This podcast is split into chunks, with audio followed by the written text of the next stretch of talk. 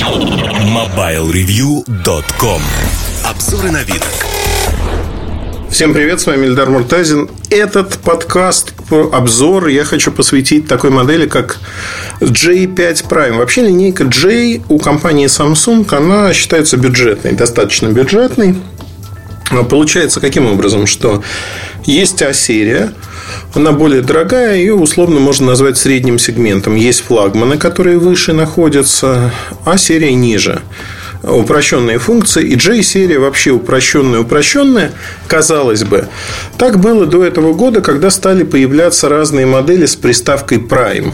То есть, если мы раньше слышали о том, что компания Samsung борется за то, чтобы сделать все проще для понимания, тем не менее, не удержались. Не удержались и сделали, что у них вот получилось J5 э, Prime, J2 Prime и тому подобные вещи. Приставка Prime означает, что модель позиционируется чуть-чуть выше. Давайте, наверное, поговорим про этот аппарат с точки зрения того, для кого он создан и почему он вот получился именно таким, а не каким-то другим. А, вообще, J5 Prime создавался для конкуренции с китайскими смартфонами. И у него для этого есть практически все. За цену в 15 тысяч рублей на полке. Эта цена меньше, чем стоит Samsung Galaxy A5 2016 года.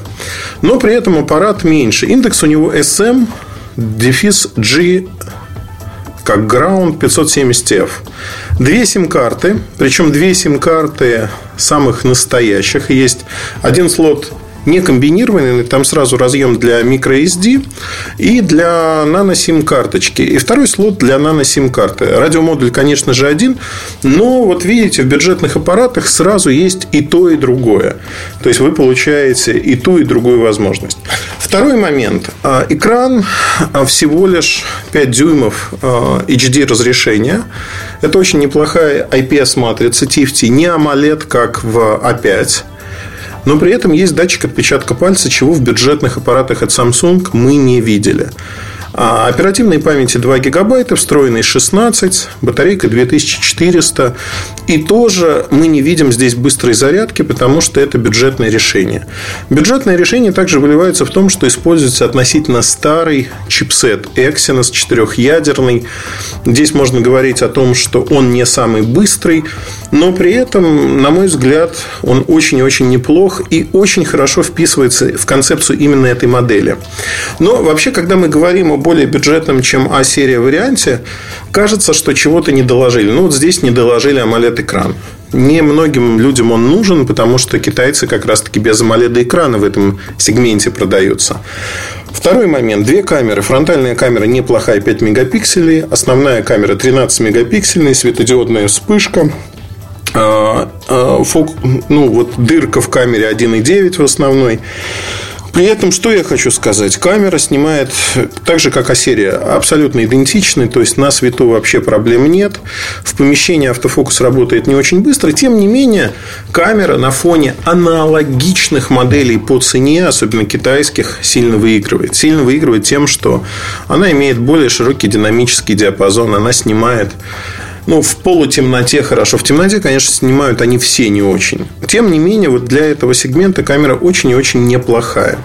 А, есть FM-радио, что тоже нетипично для флагманов Samsung, здесь оно присутствует.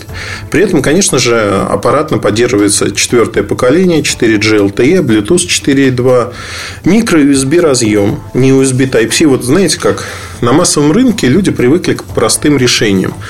И J5 Prime – это решение для массового рынка. А почему оно такое? Ну, посмотрите, Corning Gorilla Glass с 2,5D эффектом. То есть такой внешне очень приятный брусочек, тонкий достаточно. Сзади металлический корпус и пластиковые ставки вверху-внизу, причем смотрится все очень-очень неплохо. Чем-то напоминает а, шестой iPhone. Чем-то отдаленно. Назвать его копией, как вот у китайцев многих, нельзя. Датчик отпечатка на центральной клавише. Причем с датчиком отпечатка история такая, что он не такой же, как во флагманских моделях. Он не так быстро работает и требуется более точное позиционирование пальца. Ну или записать палец надо более точно. В целом понятно, почему это так. Ну потому что модель она более бюджетная. И при этом мы говорим о том, что модель простая, внутри есть TouchWiz облегченный максимально. Ну, максимально близко к тому, что мы видим на э, других телефонах компании. При этом мне нравится этот аппарат по одной простой причине, что в этом аппарате есть практически все, что нужно для жизни, для обычного потребителя. Он э, недурственно выглядит от бренда, и э, в среднем у меня он работает около двух дней. Два дня полноценно, где-то два с половиной-три часа работы экрана. При этом с экраном тоже нет никаких проблем, углы обзора, все хорошо.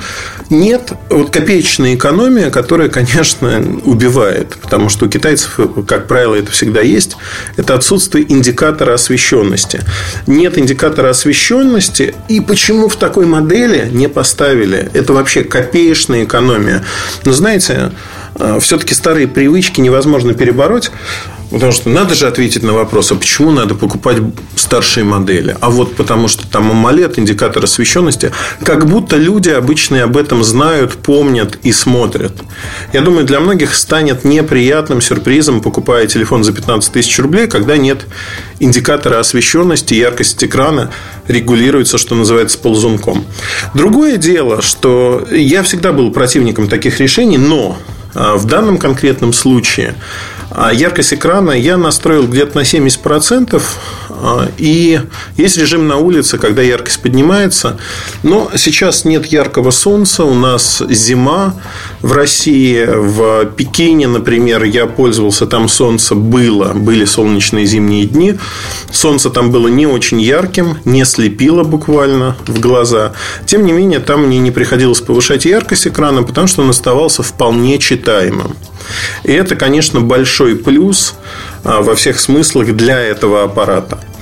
А, какие конкуренты у него есть? А, вообще в категории до 15 тысяч рублей конкурентов огромное множество. И, как правило, это конкуренты, которые построены на чипсетах от Mediatek, от Qualcomm, 5 дюймов HD, иногда Full HD экран предлагают. У кого-то больше батарейка, у кого-то меньше, не суть. Китайских компаний, кто предлагает нечто подобное, очень много. Вилли Фокс, Swift Plus, Swift 2 Plus.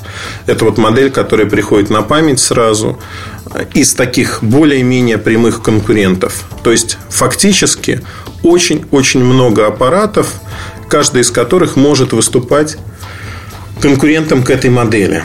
А можно ли говорить, что все эти устройства, они вот такие прям конкуренты-конкуренты? Да, можно, безусловно. А, с, одни, с одной оговоркой очень важной. Любой китайский бренд, даже там Huawei, ZTE, все-таки это не А-бренды пока. А Samsung А-бренд – лидер рынка. То есть, тут вы получаете вот э, таким образом и сервисное обслуживание, и прочие вещи. Но впервые в J-линейке, в J5 Prime, он по соотношению цена-качество получился очень интересным. Аппарат интересный, мне он нравится, и у него нет как таковых серьезных огрехов. Для массового потребителя, который покупает телефон для того, чтобы он был красивый, не ломкий, работал 2-3 года. Вот этот аппарат работал долго при этом от одной зарядки. Этот аппарат, он достаточно интересен во всех смыслах. И главное, что он получается не супер дорогим. И выглядит ничуть не хуже, чем флагманы. Конечно, это не S7 Edge, конечно, это не S7.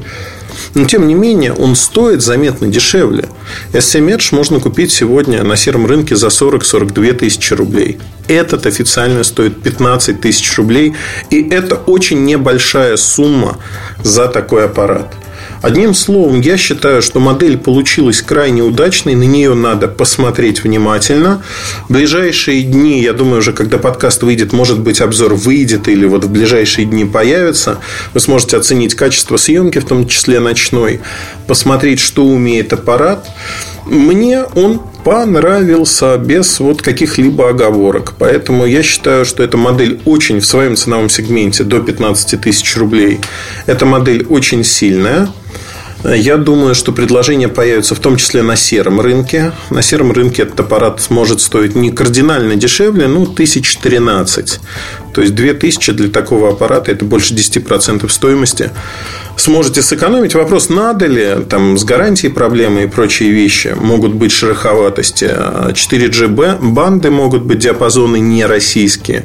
Соответственно, агрегация частот может не поддерживаться.